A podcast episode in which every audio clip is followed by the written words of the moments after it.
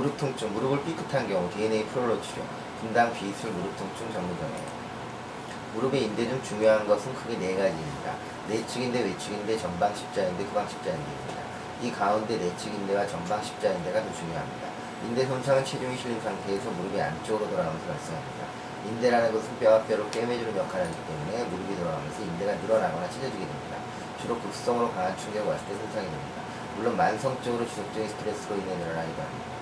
연세가 많으신 어르신 가운데 농사일 같은 힘든 일을 평생 해오신 분들은 연골뿐 아니라 이러한 인들도 거의 다 망가져 있습니다. 일상생활에서 하이힐을 신고 무릎을 삐끗한 경우, 앞쪽에 돌다가 삐끗한 경우, 미끄러지면서 삐끗한 경우 등 다양하게 나타납니다. 인대의 통증은 구분하기가 어렵지만 되게 날카로운 느낌입니다. 찢어질 때에는 폭하는 소리가 느껴지곤 합니다. 인대를 다친 경우 보조기를 착용하거나 프롤로 치료, 수술적 치료가 필요합니다. 인대 역시 근육이 튼튼하면 인대에까지 힘이 전달되지 않습니다. 즉 근육이 강하면 잘 다치지가 않습니다. 그리고 유연성이 떨어져서 관절이 뻣뻣한 경우 인대에 손상이 잘 오게 됩니다.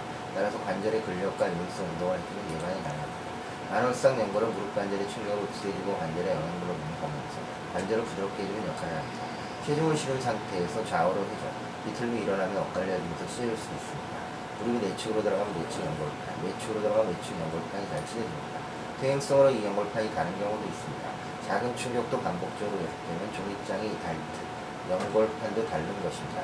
결국 퇴행성 관절염이 와서 염증이 발생하여 무릎이 붓기도 하고 통증이 생기는 것입니다.